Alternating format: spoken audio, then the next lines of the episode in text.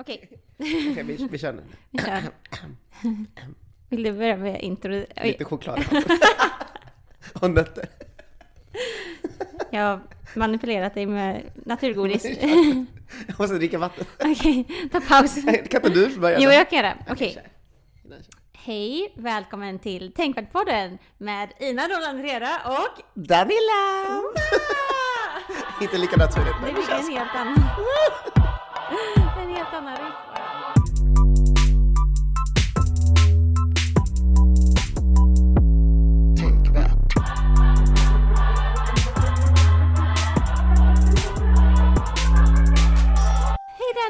Hej Ina!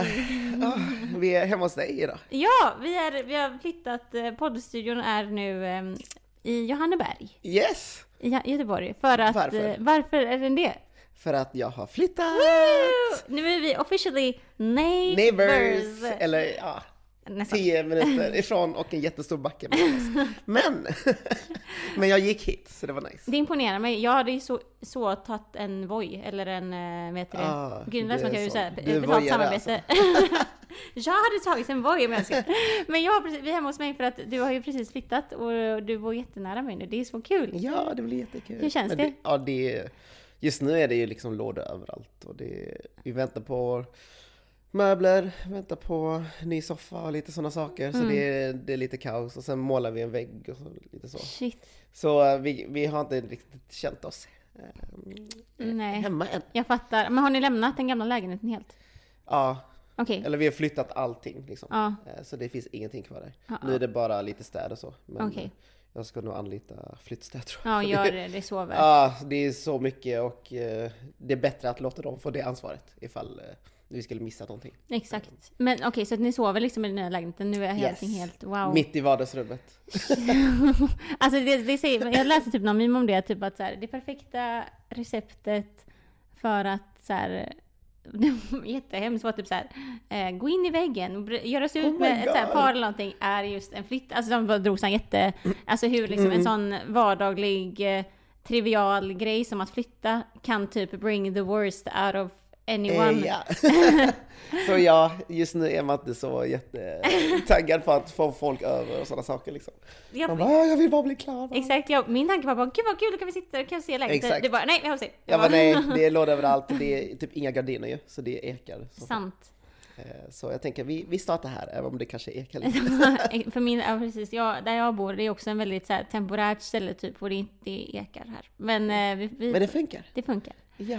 Men okej, så hur har du haft det sen vi såg sist? Har det varit flytt? Ja, faktiskt. Det var ett massa flytt fram och tillbaka. Sen det bästa är ju att man har alltså massa vänner som hjälper till liksom. Så man behöver ju inte hyra flytthjälp som är skitigt, tror jag. Ja, det tror jag med. Det är och också typ ganska, jag tycker ofta det inte funkar typ. Eller så här, det är alltid så här någon som jag har aldrig testat, eller men för mig och för många av mina vänner så är det alltid liksom hjälpa varandra.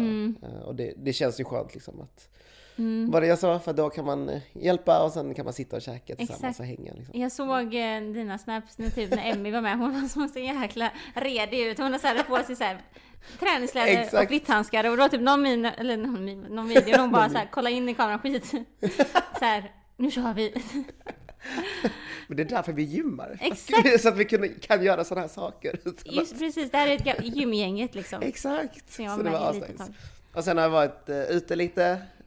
The Asian community är ju inte jättestor annars. Nej. Men det finns en grej som vi alla brukar samlas över. Fried rice! Det är fried rice! Oh, är det nu igen? Ja, så de kom tillbaka nu, i fredags. Vänta lite nu. Stop och belägg. Alltså jag har minnen från när jag var liksom tonåring att man hängde med sina kompisar och det var ju de ultimata. What? Oh my god, jag måste hänga. Exakt, så alltså jag har ju inte varit på fried rice på 10 år typ. Alltså det var verkligen när man var yngre. Okej, men för 10 år sedan var jag väldigt, jag kan ju säga så här då, för 10 år sedan jag var en problematisk själ. För 10 år sedan, man förstod inte allting när det kom till typ, alltså så här, när man bara pratade om fried rice så var det verkligen såhär, kinesfesterna, att du vet de här klassiska som är helt liksom, nu man bara, what the fuck sa jag, men hur känner du nu? Känner du att fried rice är någonting man vill liksom behålla inom the Asian community, eller får jag hänga med? Jag tycker att alla får följa med. Alltså det är ju asnice att bara hänga med majoritet asiater liksom. Men vi var ju ett gäng asiater och några andra också liksom. Så det är väldigt blandat och väldigt, ja men mångfald kan man säga. Alltså, jag måste säga, alltså det här var verkligen en grej bland mig och mina kompisar. Vi måste säga till alla. Vi får dra på fried rice någon gång. Men vänta, vart är det någonstans? Då var vi i Valand. Okay. Mm. Men det var så jävla mycket folk. Alltså det var ju pandemi och sånt, så det har ju inte varit fried rice på 3 år. Så nu kom det tillbaka och man kunde förköpa biljetter liksom. Så vi var ett gäng och vi förköper för att vi ville ändå in dit. Och sen står vi i kö, så fanns det 2 köer. En korta, en jättelång. Så vi bara, men vi står i den korta för att vi har ju förköpt biljetterna. Sen kommer vi fram och de bara, det här är VIP. Vi bara, nej! De bara, förköp är för det här jättelånga kön. Vi bara, nej! Vad är VIP? Alltså bara listor eller folk som är inbjudna? Folk som kanske är inbjudna eller så har de köpt en sån VIP-biljett som kostar 10 gånger mer dyrare liksom. Så vi står i den långa kön och sen kom vi in till slut. Men det var väldigt mycket folk. Men det var bra musik. Ja, kul. Vad var det för DJ? Vet du det? Jag minns inte. Nej, men det är viktigt med musiken. Exakt. Alltså, musiken gör jättemycket. Ja. För är det dålig musik? Vi var på True Love. Ja, alltså. Fy fan vad dålig det var. Förlåt, det är det tråkigaste eventet som finns. Det var trash. Nej, men det är jätte... Alltså, det var så, eller förlåt. Det är jättefint. Det är ju på ett jättefint ställe och det är verkligen så här... Eller men fan, det var så stor, stor lokal. Ja, men det hade fanns potential. Ja, exakt. Men också typ att det går emot allt man vill göra när man är på klubb. Man vill ju dansa och bara exakt. Röra sig. Står där sen bara ballader. Mm. Men jag kan förstå att man kanske gillar ballader och sjunga med. Det är ju nice ibland. Fast det gör man typ klockan 3. Alltså... Eller så här, det vill man ju typ göra de sista 5 minuterna innan man går hem. Ja, exakt. Eller jag vet inte. Men också att man väljer då musik som är väldigt populära. Alltså lite... väldigt det är väldigt så, alltså musik som är egentligen dålig men ändå bra för att folk är lite fulla av man men det var verkligen låtar som jag knappt kan texten till. Det var typ när jag var där en gång, jag tänkte bara wow, det känns som att jag är på Lugna Favoriter. Kommer du ihåg den radiokanalen? Exakt. Så kändes det. Så jag, nej, så det här var tvärtom. Det wow, liksom nu blir jag skittaggad. Wow, alltså okej. Okay. Mm-hmm. Så vi var festen tillsammans där. Lätt, alltså gud vad kul. Okej, så du har ändå haft lite avbrott från den här flykten. Har du firat påsk? Nej, faktiskt inte alls. Nej, det är bara ledigheterna jag är taggad över. Exakt, och det var så fint väder nu också. Det gjorde att man har haft det jättekul. Men du har varit i Spanien. Igen. Det känns som varje avsnitt var Spanien. Det är så här, verkligen var Spanien. Det känns som att det här året, jag vet inte vad som händer. Den här resan var ju inplanerad sedan länge liksom. Det här var vår anniversary. Jag fick det som anniversary gift av Cisco. Ja. Vi har varit tillsammans i över 1 år nu. Det är helt sjukt. Grattis! Fan, tack så mycket! Det går så jävla fort. Shit, vad fort. Jag minns när vi satt och snackade och du ville inte ens nämna hans namn. Men jag tror inte att jag har sagt det på den gången han kom fram till dig. På bussen. Jag tror inte det. Du kan berätta hur jag träffade din kille. Det var ju verkligen, men det var typ för 1 år eller kanske typ för 1 år sedan vid den här tiden och vi liksom var verkligen så här datingstadiet när det var jag hade berättat för dig att vi dejtade eller att jag dejtade en kille typ och du hade visat en bild och nej, jag tror inte det. Jo, kanske. Jag vet inte. Men det var verkligen så här, det tidiga stadiet när jag typ du visste om att jag dejtade någon men inte vem det var liksom, inte per se vem personen var. Och det kan jag ju nu då i retrospekt så kan jag ju förstå att det var ju mycket mer seriöst än vad jag vågade säga till alla. Ja, exakt. Du ville ju verkligen inte säga P-ordet liksom. Nej, exakt. Jag bara det är inte på det är en exakt, allt var så liksom så att jag förstår ju nu varför han agerade som han gjorde för att han var ju verkligen involverad i mitt liv mycket mer än vad jag sa till alla liksom för jag var så här, men då så hör han av sig en vanlig eftermiddag typ bara så här hej Ina typ ha. Bara så du vet så kommer nog en av dina kompisar höra av sig till dig nu snart. Och jag bara va? Vad menar du? Varför ska de höra av sig? Han bara nej men bara vänta och se. Jag bara vad menar du typ så här och då så ringde jag honom för jag blev väl så stressad och bara vad menar du? Hur kan du interfere in my life utan jag vet om det typ. Och han bara och så berättar han då från sitt perspektiv att vi spelade in podden liksom då som alltid så jag visste ju om vem du var och tyckte att du var jätteimpad och var så här wow Danny han visste verkligen om liksom, Tänkvärt och allting han hade verkligen googlat mycket om dig mer än bara det jag visste eller berättade.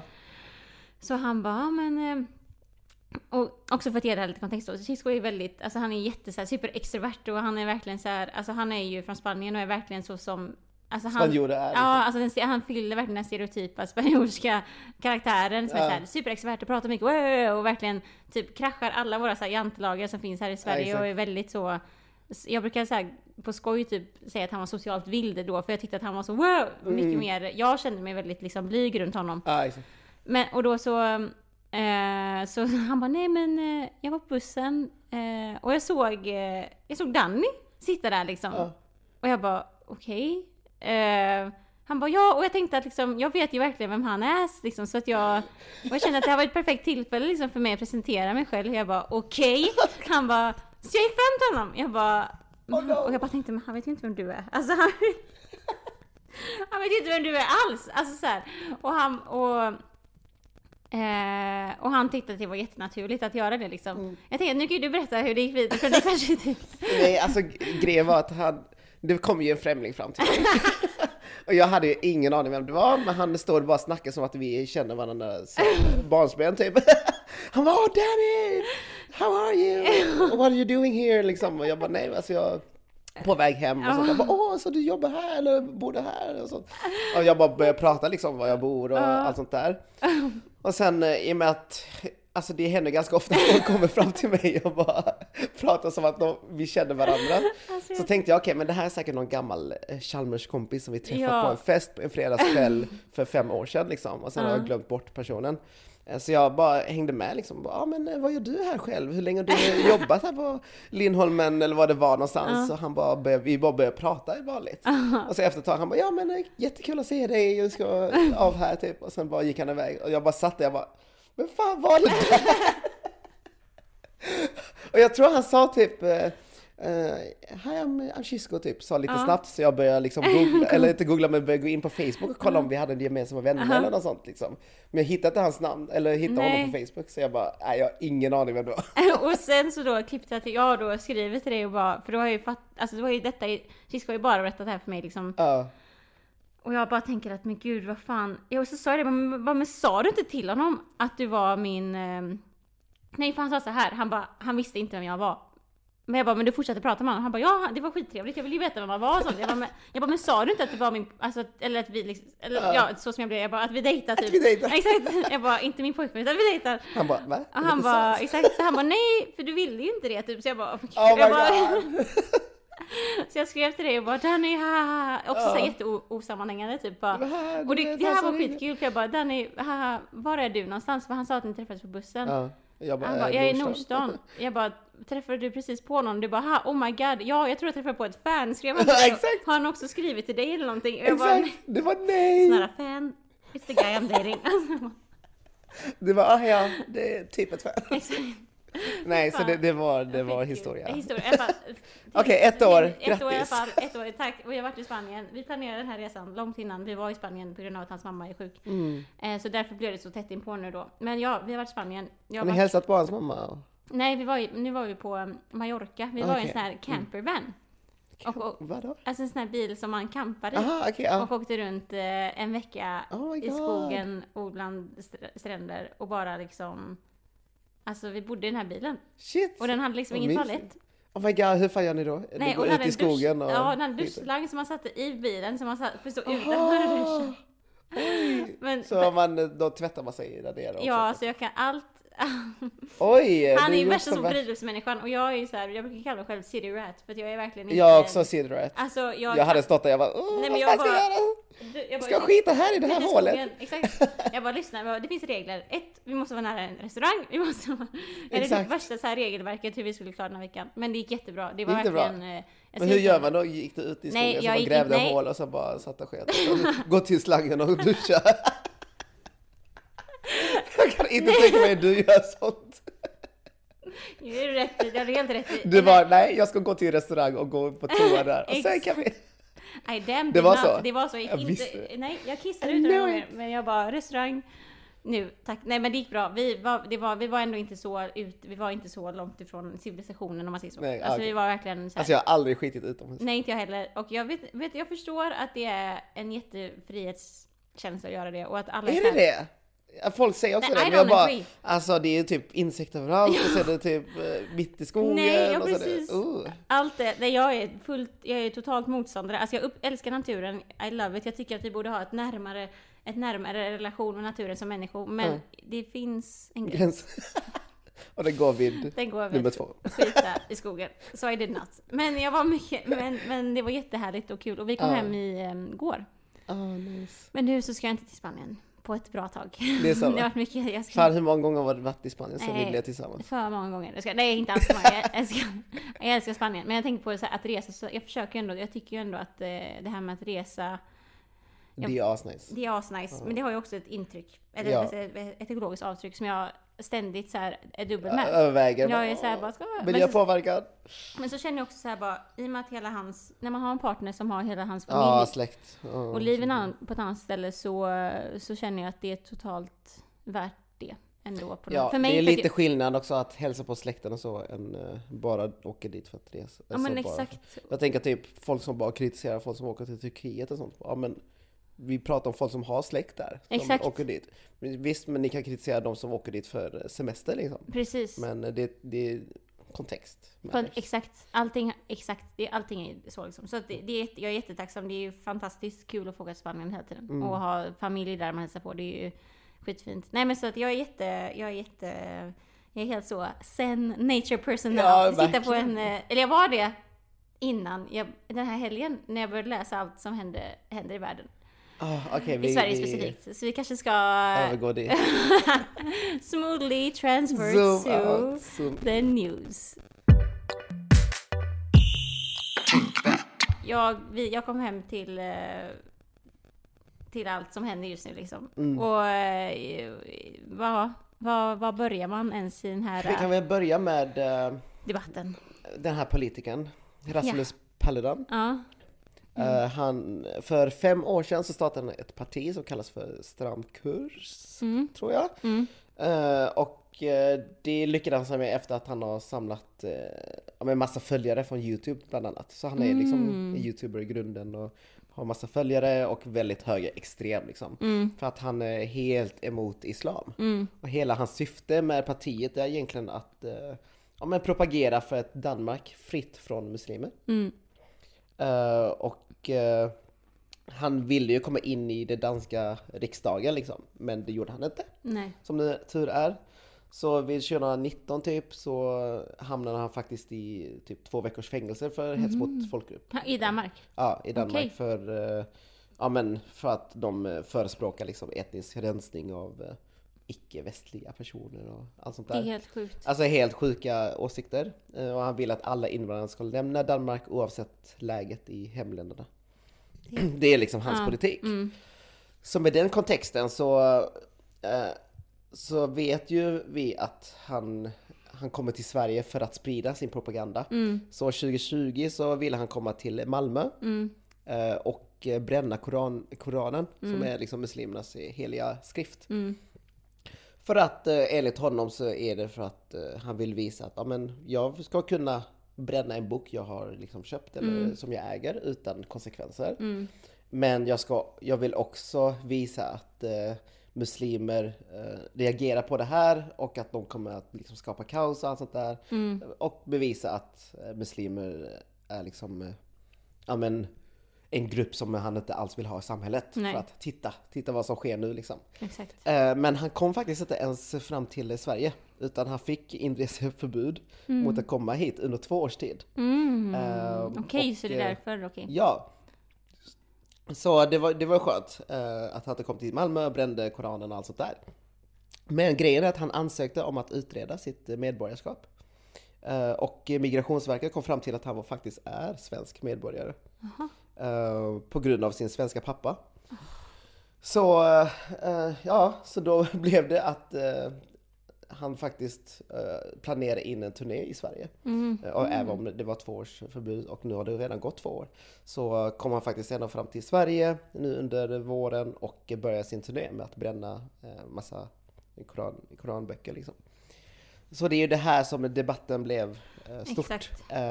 Och hans namn dök ju också upp lite under hösten. Det var ju för att jag tror det var någon tidning i Danmark som avslöjat att han har chattat med massa minderåringar. Ja, precis. Alltså om sex liksom. Mm. Så han har fått mycket skit också för att han har chattat med minderåringar helt enkelt. Vet du om han blev dömd för det eller om det bara var alltså blev det rubricerat som pedofili? Nej, jag tror inte det. Han förnekar all brott liksom. Ja. Jag tror inte det blev något mer än så. Nej. Men i debatten som går ändå på liksom i medier det är en, ja det exakt alltså, folk kallar ju dem för pedofil och han har ju fått mycket kritik på grund av det och även av liksom högerfolk som han rör sig runt med liksom. Så han har liksom snackat mycket med Alternativ för Sverige Alternativ för Sverige, de här jättehöga som också vill samma saker som honom liksom, om ut med återvandring eller ut med invandrarna och allt sånt där. Men egentligen skulle han med på deras möte till kyrkovalet, men det ställdes in på grund av det här avslöjandet att han att han hade chattat med minderåringar. Sexchattat med massa minderåringar. Hur som helst, så han har en turné just nu i Sverige där han bränner Koranen. Hans syfte är att provocera och skapa en konflikt som visar hur muslimer är våldsamma, som man säger det. Och han har varit i Linköping, Jönköping, Norrköping, Rinkeby och Örebro. Men i flera av de här städerna så hann han inte bränna Koranen för att det blev värsta upploppet. Väldigt våldsamma scener som man ser i medier. Man ser liksom polisbilar i brand. Man ser någon buss i Malmö som också varit i brand. Folk som kastar stenar. Poliser som skadas, som förs till sjukhus, som det är väldigt kaotiska scener och man blir ju helt tagen liksom, när man ser de här bilderna, bara vad fan händer? Det här, så här ska det inte gå till alls liksom. Och det här är ju högst strategiskt av Rasmus också ju, för att han väljer att turnera specifika städer och specifika områden där det är väldigt liksom, invandrartät eller vad man ska säga. Men också under liksom, muslimernas heligaste liksom, månad, Ramadan. Exakt. Så det är ju väldigt strategiskt, men poliserna ser inte det här som något hot mot liksom, säkerheten eller så. Utan de lät honom stå och prata fritt.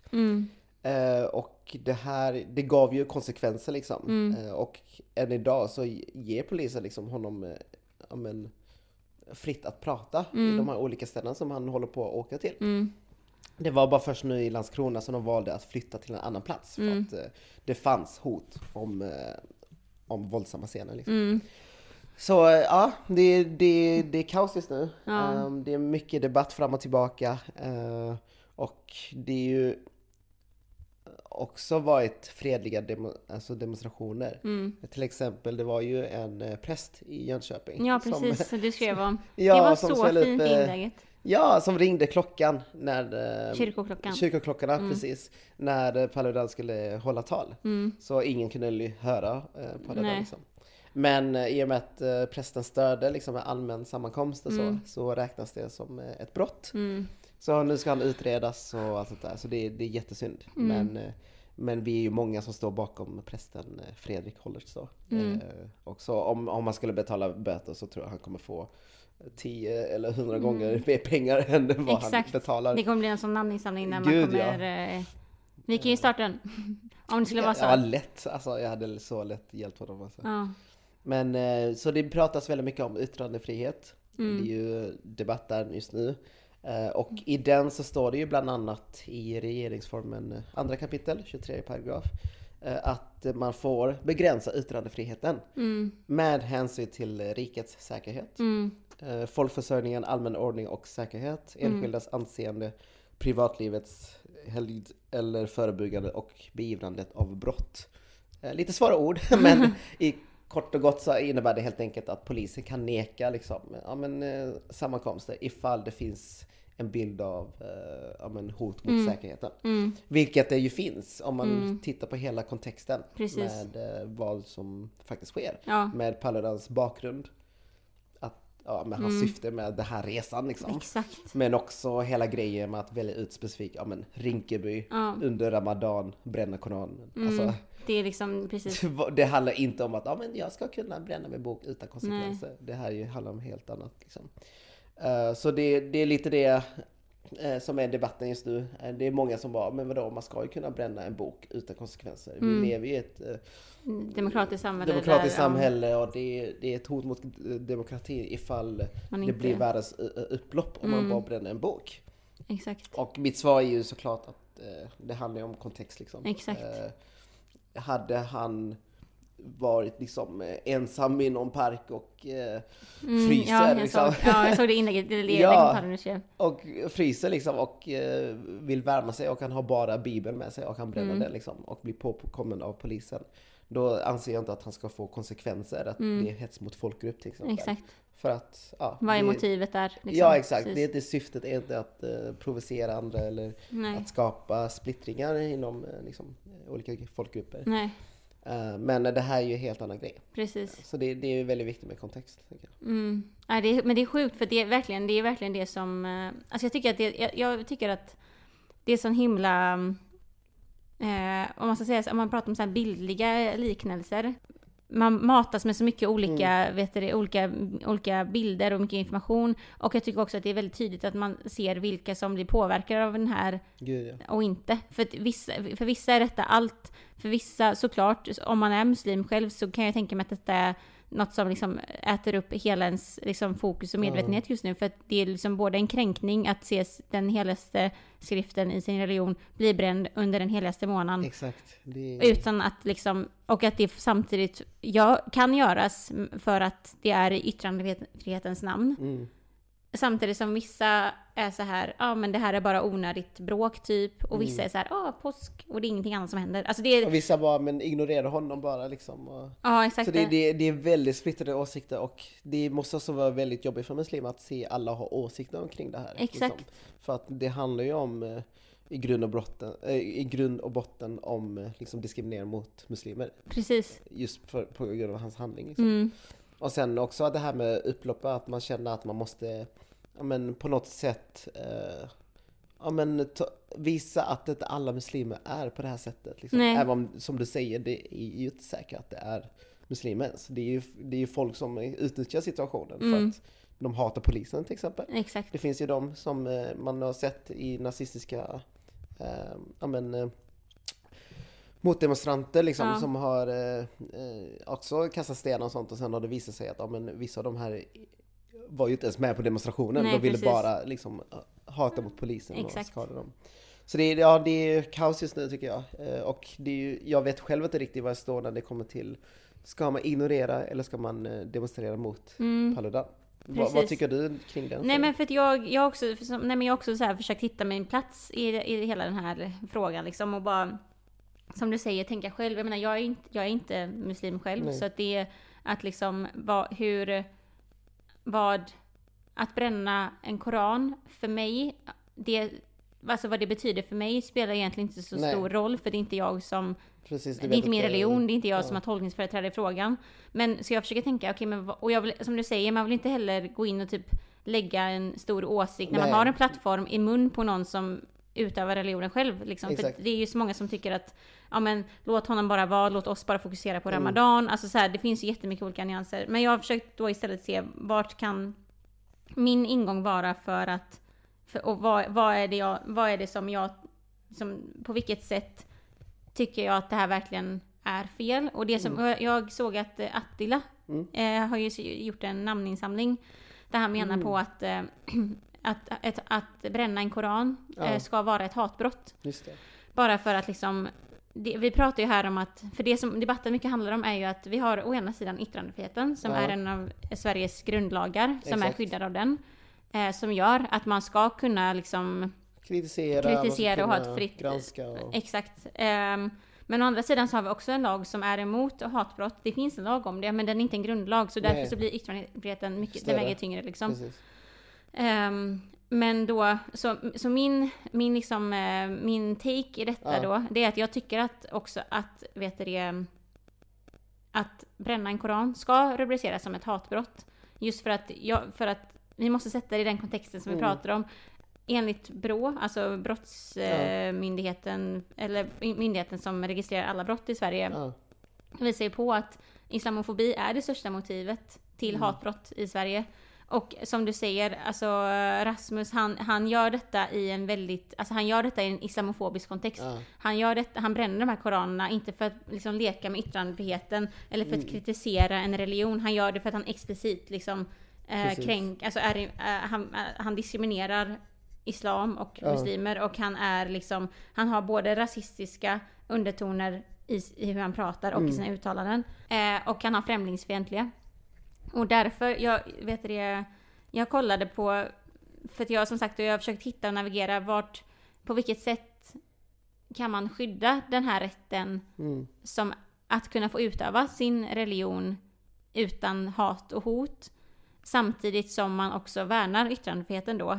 Och så jag har kollat lite vad som alltså hur ett hatbrott definieras. Jag tänkte att jag kan läsa det bara så vi får lite kontext. Så ett hatbrott är ett angrepp på de mänskliga rättigheterna och strider mot principen om alla människors lika värde. Det som definierar ett hatbrott är att gärningspersonen utför angreppet på grund av sin negativa inställning till vissa personers egenskaper. Så här kommer då beskrivningen av ett hatbrott. Hatbrott avser brotten hets mot folkgrupp och olaga diskriminering. Det kan vara andra brott där ett motiv för brottet har varit att kränka en person, en folkgrupp eller en sådan grupp av personer på grund av något av följande. Då är det lite punkter här. Antingen ras, hudfärg, nationell eller etnisk ursprung, trosbekännelse eller sexuell läggning. Så det är liksom de anledningarna som det är diskrimineringsgrunderna. Precis, som enligt hatbrott. Och grejen är att det man ser då i, alltså motivet till att bränna Koranen, det är ju just för att han både diskriminerar på grund av trosbekännelse, men även härkomst som man pratar om. För att han, som du säger, att hans motiv har ju inte bara varit att vara emot liksom islam i sig som en religion, det är även liksom personer som då han inte anser är etniskt danska, exempelvis, och även då i Sverige. Så för mig, jag tycker ändå att i grund och botten, även fall yttrandefriheten har en starkare grund i och med att det är liksom våran grundlag, så är det ändå 2 stycken mänskliga rättigheter som man bollar med här. Och som du säger, att allting har en kontext, och i med den här kontexten av att jag tycker att man kan visa på här att detta är ett hatbrott, för att motiven han har är ju uppenbarligen att kränka muslimer genom att bränna Koranen.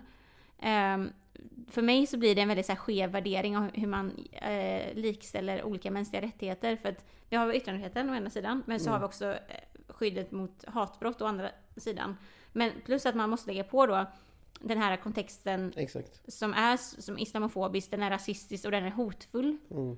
Då för mig så tänker jag att det som behövs är ett starkare skydd specifikt mot muslimer, i och med att hatbrott är det största motivet, eller i och med att islamofobi är det största motivet för hatbrott. Och därför så tänker jag att om man reducerar att bränna en koran som ett hatbrott, så finns det ett mycket starkare juridiskt incitament för att inte det här ska kunna hända. Alltså för att man då ska kunna visa på att yttrandefriheten att bränna en koran finns, men det finns också skyddet mot att inte det ska ske hatbrott mot personer, mot deras trosbekännelse. Och då tänker jag att det skulle kunna finnas en mer likvärdig vägning. Ja, precis. Det är ju väldigt så här, nu, det här är ju väldigt så tekniskt om man säger så. Men jag tycker ändå att det visar på typ att, för allting har en kontext. Alltså det är visst att religiösa auktoritärer och sekulära auktoritärer har diskriminerat människor genom historien, det vet vi om. Men vi vet också om att i Sverige så är den islamofobiska kontexten jätteverklig för så många människor. Just också för vi har det på papper att hatbrott mot muslimer är det största förekommande hatbrottet i Sverige. Ja, alltså jag försöker tänka lite liksom, argument, precis. Ja. Jag förstår det helt och hållet liksom. Och jag förstår också Attilas namninsamling och så. Men jag försöker tänka lite mer intersektionellt när det kommer till den här frågan. För jag tänker att jag tycker att yttrandefriheten, den är skitviktig. Alltså det är den som bygger upp hela demokratin nästan. Liksom, för att man ska kunna kritisera, man ska kunna... För att alltså religion, jag är väldigt religionkritisk av mig. Det kanske inte märks för att jag skyddar liksom muslimer och kristna och många minoriteter när det kommer till religionen liksom. Men jag själv vet ju också hur mycket religion har också använts som ett sätt att rättfärdiga hatbrott mot till exempel homosexuella. Mm. Så det tänker jag också att alltså, hade det varit till exempel många homosexuella som gått tillsammans och sen kanske bränner Bibeln för att de kritiserar den delen där många menar att ja, men homosexuella ska inte få liksom, gifta sig och allt sånt där. Så hade jag inte... Alltså, då tänker jag kontexten där ändras ju helt och hållet. Precis, för då är det också ytterligare en minoritet, en väldigt förtryckt grupp. Mot en... Alltså kristna är ju i vissa sammanhang förtryckta. I vissa sammanhang väldigt privilegierade. På grund av att staten har varit, liksom, blir påverkad av kyrkan och religionen och allt sånt där. Så där kan det också handla om att man sparkar uppåt liksom, att påvisa att men, här använder jag min yttrandefrihet för att men, visa att jag inte alls håller med de här kristna idéerna om att homosexuella inte får göra sig och så. Så det, jag försöker tänka lite de barnen också och jag är lite osäker om jag hade skrivit under på papper liksom, att det ska vara helt förbjudet att i oavsett sammanhang bränna Bibeln eller andra religiösa skrifter. För att jag anser fortfarande att yttrandefriheten väger mer. Men samtidigt så håller jag med dig när du pratar om att det som behövs är att stärka alltså rättigheterna när det kommer till muslimer och andra minoritetsgrupper. Och där kan jag hålla med om att vi behöver stärka dem. För då handlar det istället om att istället för att förbjuda någonting så handlar det om att stärka någonting annat. Och då blir det i den här kontexten att vi stärker muslimernas rätt att få existera utan att bli hånad offentligt. Och då kan det ingå koranbränning under Ramadan mitt i Rinkeby. Förstår du skillnaden där? Att det är liksom inte att förbjuda någonting utan det är snarare att stärka de som faktiskt förtrycks. Då kan det också handla om att stärka homosexuella liksom, i samhället. Att de inte ska bli påverkade av, alltså negativt av religion. För det går också lite krock när det kommer till diskriminering mot hbtq-personer men så religionsfrihet liksom.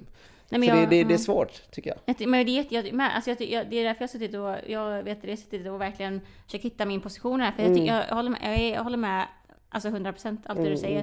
För jag är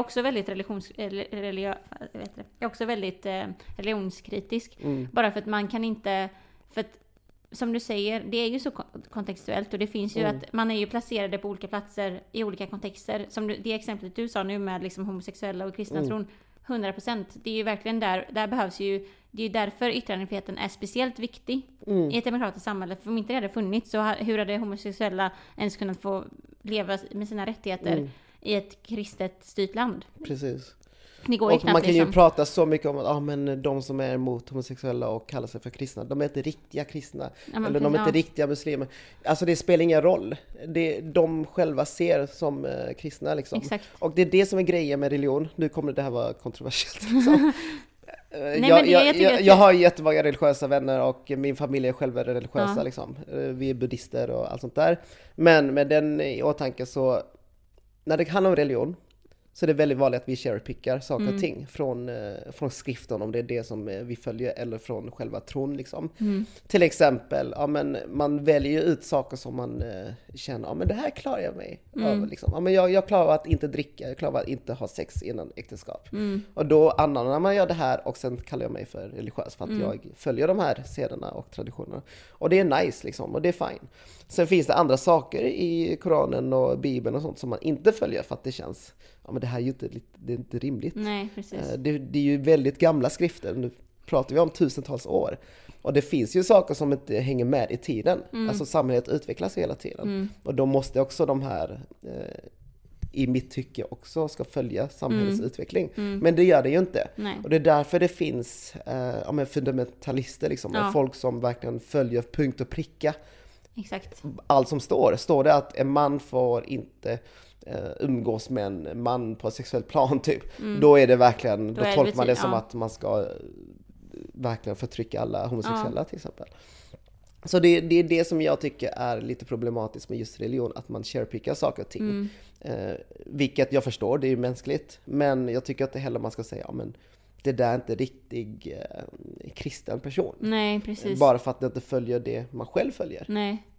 ni båda är kristna, men ni följer olika grenar inom kristendomen. Exakt. Och vi måste kunna kritisera saker och ting utan att bli kallad för islamofob eller sådana saker. Liksom. Precis, precis. Och sen med det i åtanke så ska man såklart inte heller gå åt andra hållet, att man inte låter kristna eller judar liksom följa sin religion. Exakt. Utan att bli förtryckt på det sättet också. Nej. Så ja, det är min take också i det hela. Ja, men det är så intressant, för när man tror att man, eller så känner jag i alla fall, när jag tror att jag har kommit fram till så här bara, det här tycker jag, så kommer typ ett inspel som det här som du la nu och det är så här bara, ja, det är ju jättesant. Men jag tänker så här, jag tänker typ att jag håller med dig om att allt liksom vet det, för jag är lika, som sagt, jag är också väldigt religionskritisk som jag sa förut, och jag tycker att det blir farligt när man liksom skyddar, som du säger, vissa rätter inom religionen, för då har man inte sett den historiska kontexten av hur mycket religionen förtrycker människor. Och det tycker jag, och det är därför jag tycker att yttrandefriheten är en av de viktigaste grundpelarna i ett demokratiskt samhälle. Gud, ja. För att försäkra mänskliga rättigheter. För att om inte det finns yttrandefrihet inom en religiös auktoritär stat exempelvis som öppet förtrycker människor, om inte yttrandefriheten finns, då finns det ingen chans att vi kommer ha mänskliga rättigheter. Nej. Punkt liksom. Så är det ju. Och det tycker jag man ska värna. Jag tycker att yttrandefriheten ska vara en grundpelare i svensk lag. Det tycker jag verkligen. Verkligen. Men jag tycker att när en annan lag inte kan argumenteras att användas lika starkt för att försäkra mänskliga rättigheter, för att inte bli utsatta för hatbrott, då tycker jag att det blir farligt också. Ja, precis. För att vi är i en islamofobisk kontext i Sverige. Vi vet ju om det. Vi vet ju om att liksom muslimer utsätts för psykiskt och fysiskt våld i oproportionellt högre utsträckning än någon annan grupp liksom, när det kommer till religion. Och därför så tänker jag att det behöver finnas ett starkare skydd mot. Exakt. Och då tänker jag att bränna en koran skulle kunna vara ett sånt skydd, för att då, alltså för då kan man på något sätt väga den handlingen och kalla den rasistisk i den kontexten den är rasistisk. För just nu i den svenska kontexten så blir den rasistisk, för att det kommer från en person som honom, som gör det i meningen att kränka muslimer. Alltså i alla fall hets mot folkgrupp. Precis. Och därför så tänker jag att det är en sån stark antidemokratisk kraft. Och han typ använder systemet nu för att kränka människors mänskliga rättigheter, och därför så tänker jag att det behövs det skyddet. Men å andra sidan, som du säger, att ja, men om man liksom vill bränna Koranen i form av att den förtrycker en sexualitet, alltså det är ju, jag förstår ju det också. Som, alltså, om jag lägger det exemplet som med Bibeln liksom, att, för då är det också en annan grupp som sparkar uppåt, som blir kränkta. Exakt, och så, det som vi pratat om, det är liksom, ingenting sker i vakuum. Nej, liksom. Precis. Här har vi en jättestark historisk kontext där kristna liksom har liksom, förtryckt homosexuella till exempel, och hbtq-personer. Och det är någonting man måste ha i åtanke också, om man nu väljer att sparka uppåt. Exakt. Men det är som du säger, det är fan svårt, för att det handlar ju om en juridisk fråga. Man vill ju se hela kontexten innan man dömer någonting. Och så är det väl i det mesta också, tänker jag, inom sexualbrott till exempel. Ja, man måste se kontext. Exakt.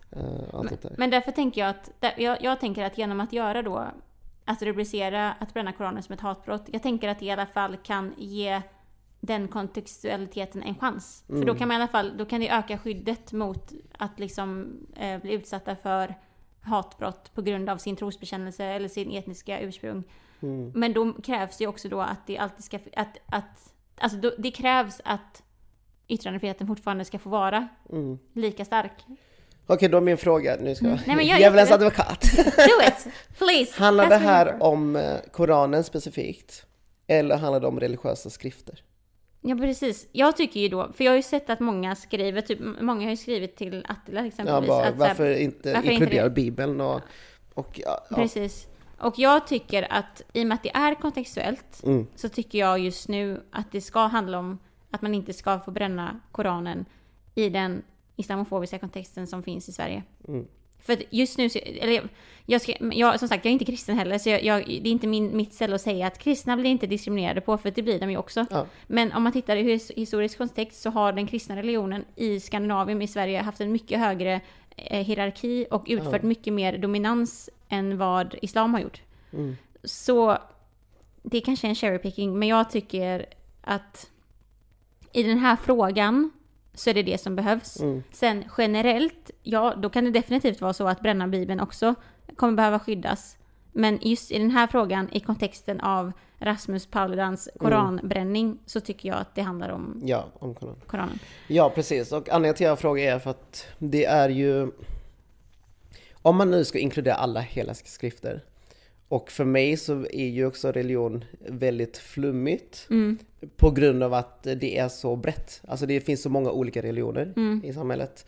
Och att ha en lag som skyddar religiösa, det behöver vi liksom. Mm. Men det kan också, alltså religion kan också uppstå, vad ska man säga? Om vi nu skulle förbjuda, liksom, ja, men man får absolut inte bränna någon helig skrift alls. Mm. Och jag skulle starta en religion där mina specifika böcker som jag anser är heliga inte heller får brännas. Då blir det liksom, om du förstår, det blir ju ett samhälle där folk kan cherrypicka saker och ting och påvisa, ja, men det här är, det är förbjudet. För att jag och min religion anser att det är jätteheligt liksom. Precis. Och det är ju det som jag tänker kan bli problematiskt ifall man börjar göra förberett. Mm. Och också om man, jag förstår verkligen rädslan av att rubricera det här som ett hatbrott, för att då blir det så här, ja, men om vi gör det med den religionen ska vi inte göra det med den religionen. Det blir att man sätter det så också liksom. Ja, om det finns argument det blir att göra det. Det blir ju också i per se liksom ett hot mot yttrandefriheten liksom. Om vi börjar cherrypicka för mycket inom specifika religioner och specifika saker och ting. Ja, precis. Och förbjuder det. Ja, jag vet inte. Nej, men jo, det... men jag vet det. Jag håller med dig helt. Jag tycker det är jätteläskigt att prata om de här grejerna. För ja, mamma var så här, alltså det finns så många. Det känns som att man går på ett minfält. Det finns inte, för jag vet med mig att jag inte har kunskap om alla aspekter i detta. Jag har inte det intersektionella tänket i allting. Det finns definitivt, när jag säger en sak så kommer jag det definitivt göra, liksom, det kommer vara kränkande på ett visst sätt. Exakt. När det kommer till religion versus yttrandefrihet. Men jag tror verkligen att de här diskussionerna behövs för att man ska kunna skapa den kunskapen som gör att man försäkrar fler människors mänskliga rättigheter. Alltså jag har ju en idealbild då av att om man, i den kontexten som vi är i just nu, att det är så stor islamofobi i Sverige.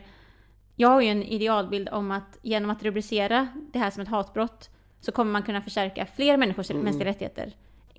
Jag tänker ju att det ska kunna leda till att man odlar någon form av liksom mer öppenhet för och minska liksom rasistiska handlingar. Precis. Men sen så vet jag också då att, som sagt, jag är ju som sagt själv inte ens muslim själv, och jag har inte blivit utsatt för förtryckande konsekvenser som religionen i förlängningen har, som tusentals människor också har, för så är det ju med alla religioner.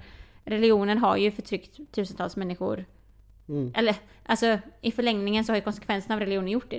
Det vet vi ju om man tittar på historien liksom. Och jag är ju inte en av dem som blivit utsatta för det, så det är enkelt för mig att säga bara att vi måste sätta det här som ett hatbrott. Men då finns ju alla de som blivit utsatta för förtryck i religionens namn som tänker att, vad fan, det här är ju en kränkning mot mina rättigheter. Precis. Och det är det som gör det så himla, vet du, läskigt. Det är därför jag har svårt att säga vad jag tycker, för att jag ser båda sidorna och jag håller med båda sidorna. Jag ser att det behövs stärkas för den här gruppen, men samtidigt vet jag av att det finns samhällen än idag där religionen styr väldigt mycket. Alltså att stater styrs av religionen och religionen styr människorna där. Och att de förtrycks, de kan inte ens kritisera sin stat eller religion. Precis. För att det råder liksom diktatur och allt sånt där. Och visst, många kanske menar att men det handlar ju inte om religion då handlar det om liksom, diktaturstyre och sådär. Men jo, det finns... Det görs ju i religionens namn. Ja, exakt. Eller det argumenteras ju för ofta i religionen. Där har man aldrig kunnat få ens se något ont om Bibeln eller Koranen liksom. För då hade man blivit fängslad och allt sånt där. Och det i mig är mer kränkande. Som utomstående då. Men det tycker jag är mer kränkande mot mänskliga rättigheter än i den här kontexten att bränna en bok. Men ja, jag tycker fortfarande det är svårt att prata om, och jag vet att allt man säger kan ju vridas och vändas liksom, till saker och ting. Men ja. Nej, men jag tänker att någon måste ju prata om det för att vi ska kunna producera mer kunskap om ämnet. Exakt, om, vi får ju inte ta för givet heller att vi har de här lagarna. Nej, exakt. Det har tagit lång tid att för alla att komma till det här stadiet att vi har liksom en stark yttrandefrihet i grundlagen och sådär. Det är ju inte någonting som har funnits allt för alltid liksom. Men jag tänker att jag ska inte säga att våran konklusion på det här för jag vet inte, men jag tänker att så får vi se om du kan skriva på det eller inte då. Men min conclusion tänker jag är att allt är kontextuellt. Du och jag som icke-religiösa kan inte gå in med folktolkningsföreträde i frågan för att vi blir inte kränkta på grund av vår religion för vi ser oss inte knutna till en religion.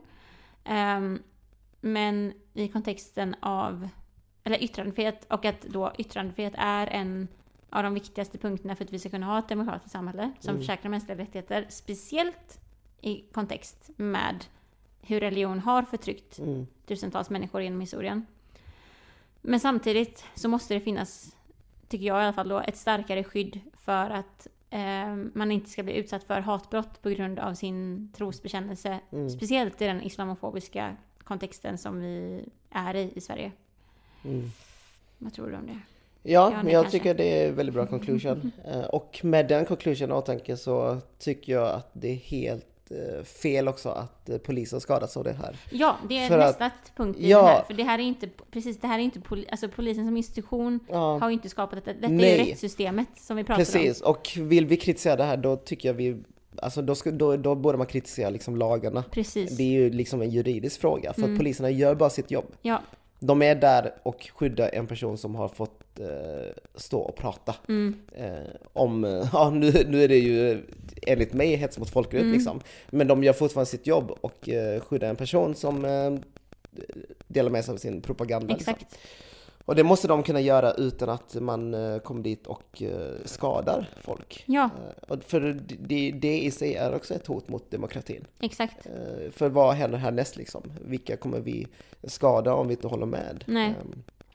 Så det är jätteviktigt också att ha i åtanke att jag tror definitivt att de som har skadat polisen är unga snubbar som bara vill skapa kaos.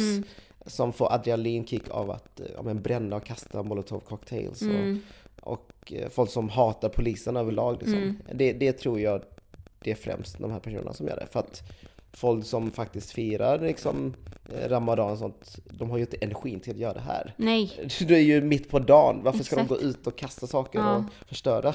För det grunden av Ramadan är ju att man ska vara liksom, vila, man ska vara snällare mot varandra, man ska liksom samla kraft och umgås med nära och kära. Exakt. Inte gå ut och slåss med polisen och sånt. Nej, precis. Så det är nästan, och jag tyckte att du delade ju ett inlägg från Brott och straff på Instagram som skriver om liksom, juridik och lagar och sånt där. Och jag tycker de formulerade väldigt bra för de skrev att det här är ju ingenting, alltså polisen, de får inte lägga någon personlig värdering i detta. Det enda de gör är att följa lagstiftningen vi har i Sverige, vilket är yttrandefriheten, och det är en grundlag, och det är att yttrandefriheten inte ska utsättas för våld eller hot. Och den ligger just nu tyngre, och det är ju det de gör. De utför sig bara, de gör ju det, de är liksom, de är tvungna till att göra. Ja. Så att kritiken ligger emot rättssystemet, att vet det. Och det är där jag tycker att då det måste finnas ett starkare skydd mot hets mot folkgrupp och hatbrott, speciellt mot muslimer. För att annars så kommer inte den, för det är där kritiken ligger, mot lagarna, systemet, inte lagarna, mot polisen. Juridiskt. För det finns ju inte ett starkare, för just nu så är ju inte, om det hade funnits ett starkare skydd mot att bli utsatt för hatbrott, och speciellt då för muslimer, i och med att islamofobin är så stor, så hade ju polisen kunnat agera på det. Men de kan ju inte det, för det finns ju inte. Och därför så tycker jag att det borde finnas ett starkare skydd också. Exakt. Men sen så, ja precis. Men så kritiken, alltså det känns så jäkla dumt att man ska behöva säga det här rätt ut. För att folk trollar ju som fan ute på nätet. Men vi fördömer ju allt våld som sker. Alltså, speciellt det är det jag har fått så mycket liksom, en DM. De bara, varför skrev det ingenting om att polisen skadas? Liksom? Jag bara, men vadå?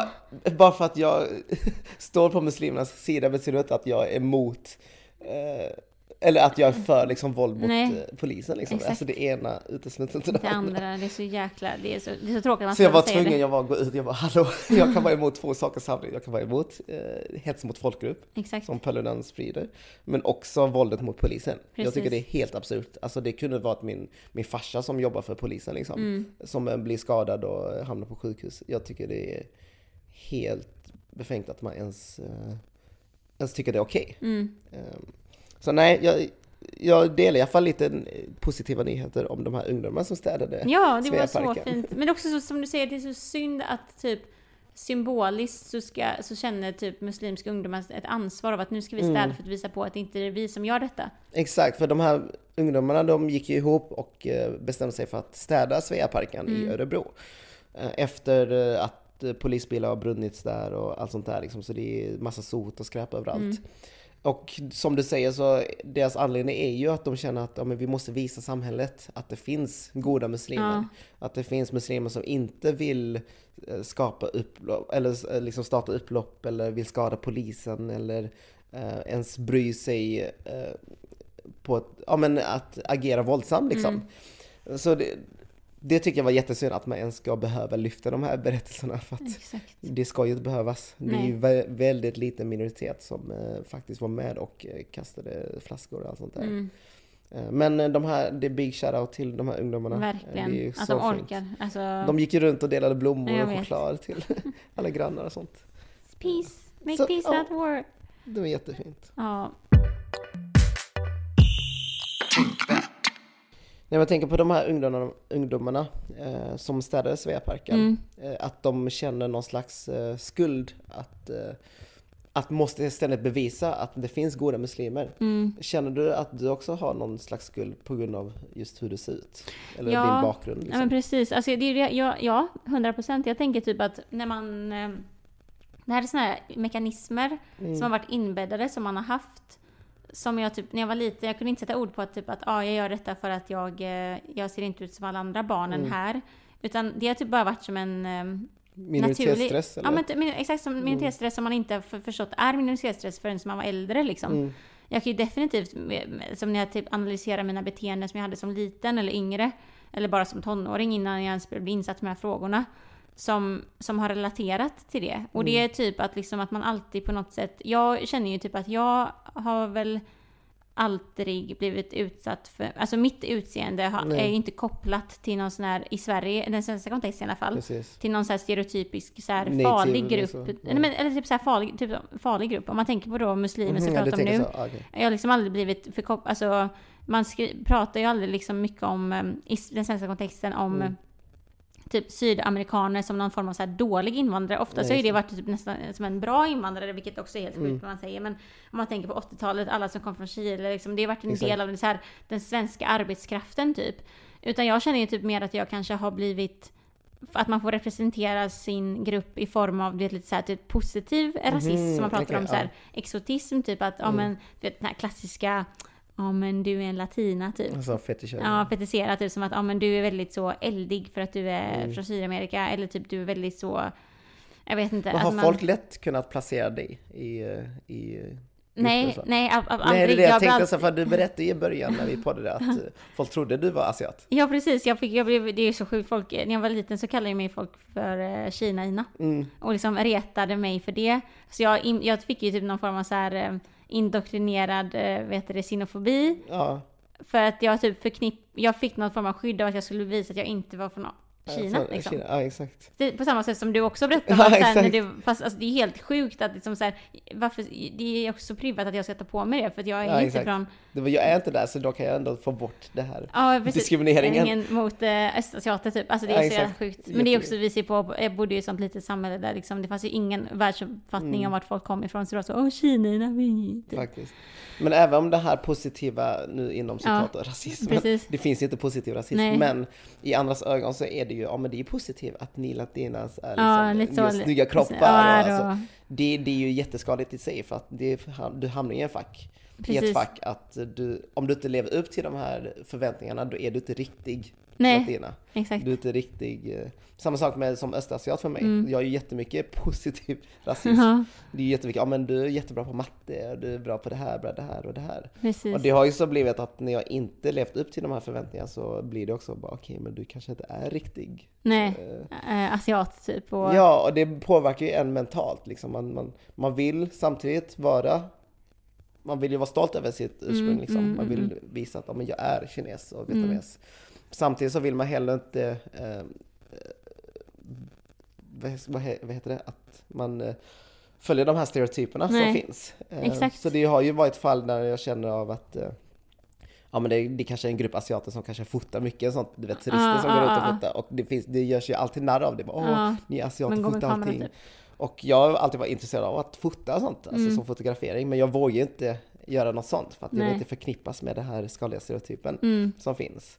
Så det har också varit en sån grej när vi pratar om minoritetsstress, men också om att få representera en hel folkgrupp som de här ungdomarna, muslimerna, exakt, som känner att de får representera de här minoriteterna som gör de här sakerna. Så kan jag så applicera mycket i vardagen, att man liksom inte riktigt kan göra saker som man själv vill eller gillar för att det finns rasistiska föreställningar om just den folkgruppen. Liksom. Och det är också det är så intressant när du säger det, för jag tänker att man kan också sätta det i det här med den här tacksamhetsskulden eller förväntningarna som finns på den gruppen som man ser ut att tillhöra.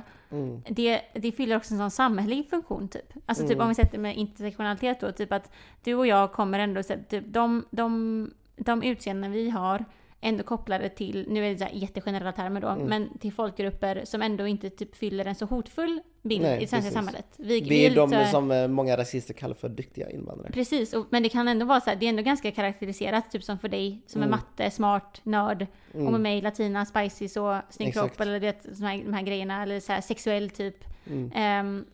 Det blir, alltså det, om man sätter det i kontext då, typ om man, de här muslimska ungdomarna som känner då att den funktionen de har i det svenska samhället i den islamofobiska kontexten som finns, blir då att de måste visa att de är de bra muslimerna som går och ställer upp efter detta, för att det inte ska finnas förväntningar på att det är liksom våldsamma muslimer som utför hot mot polisen. Och det visar också på den här, de olika hierarkin som finns i Sverige specifikt. Och de här hierarkierna ser ju olika ut beroende på vilken del av världen du tillhör. Alltså vilken, typ i USA exempelvis. Jag skrev ju en hel uppsats om hur alltså, ursprungsbefolkningar i USA blir diskriminerade i USA och jämför det med den svenska kontexten. Och det är ju som svart på vitt på papper. Liksom. För där är det verkligen, där kan man ju koppla hur alltså, speciellt hur unga vuxna liksom, har en lägre psykisk hälsa än liksom, Caucasian Americans på grund av den negativa stereotypa bilden de blir likställda med i deras samhälle. Och det finns ju inte här i Sverige, för det är inte samma sak. På samma sak som att typ polisbrutaliteten i USA är inte alls samma sak som det här i Sverige, även om det finns starka liknelser. Och även om de ingår i samma globala mönster av rasism typ, så är det ju också olika i olika kontexterna. Hierarkierna ser ut olika i vilken kontext det är. Liksom. Fan, context matters.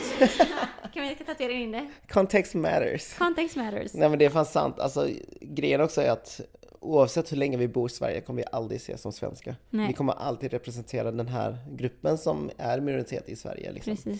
Så det är, den här ständiga tacksamhetsskulden existerar också hela tiden i bakgrunden för oss. Att vi hela tiden måste visa att vi är tacksamma, att vi fick komma till Sverige trots att vi är liksom andra generationens invandrare. Man får inte heller frånta din och min position till hela den här, vet du det, snacket om koranbränningarna. Nej, det är ju två helt skilda. Vi är inte del av den gruppen, vi är inte del av den här religiösa gruppen, vi är inte ens religiösa överhuvudtaget. Men å andra sidan så är vi en del av att vara en minoritet i Sverige. Och den erfarenheten bär man med sig, och då reagerar man på sådana här händelser, kan jag tänka mig. Ja, definitivt. Alltså vi har ju, jag vet inte hur om din släkt är religiösa, men min släkt är ju religiösa, och jag har ju självmant valt att inte var en del av religionen. Och det, alltså vi var liksom, uppväxta med religionen väldigt starkt, och vi gör fortfarande väldigt mycket saker som är väldigt religiöst. Liksom. Vi går ju till tempel och liksom ber och gör mycket saker som är under religionens namn. Men jag har själv valt att gå ur liksom, religionen och inte fira de här sakerna så mycket längre. Liksom. Så det är också en grej som man kanske också har ett privilegium att kunna välja och vraka. Liksom. För att vår etnicitet, att vår utseende och så, det är inte någonting vi kan välja direkt. Nej, det är inte så att jag bara, nu är jag trött på att vara östasiat.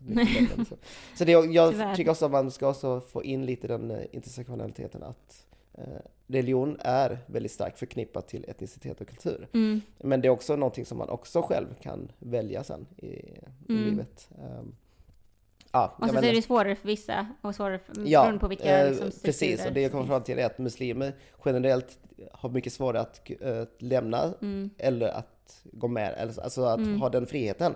för att man förknippar med ett visst utseende med religionen. Mm. Så när vi pratar om liksom, hets mot folkgrupp, när det kommer till muslimer, så pratar vi om egentligen de som är muslimer, men också de som ser ut som, precis, inom citat. Mm. Vi pratat om en vit man som, nej, har konverterat till, precis, muslim. Liksom. Det är samma typ av förtryck. Nej, exakt. För att han har fortfarande privilegium att inte se ut som en muslim. Precis. En typ av muslim. Exakt. Så det blir, precis, för det ingår också i, vet du, alltså i hatbrott, i definitionen från hatbrott, att du behöver inte, förövaren som utsätter dig för hatbrott behöver inte veta om du alltså om du faktiskt ingår i den här religionen eller den här sexuella läggningen. Den kan bara liksom göra ett antagande, exakt, och sen liksom kränka dig på grund av det som den personen tror då. Så att, det är så viktigt att ha åtanke. Men gud, men jag tänker så här, som vi alltid avslutar med: kom med invändningar, hörni, om vi är liksom, vad vi har fel, lär oss vad vi säger fel, och hoppas att de här samtalen ändå kan bidra till någon form av hälsosam kunskapsproduktion. Yes. Nu är jag trött. Ja, men, det var en stark åsikt. Det kanske ändå första gången vi ändå kan säga saker. Jag håller inte med dig om det där, men, exakt, men ändå så kommer vi ändå i slutet. Håller med varandra. Context matters. Yes. Okej, hörni, men vi hörs om 2 veckor igen. Ja, det gör vi. Okej, hejdå.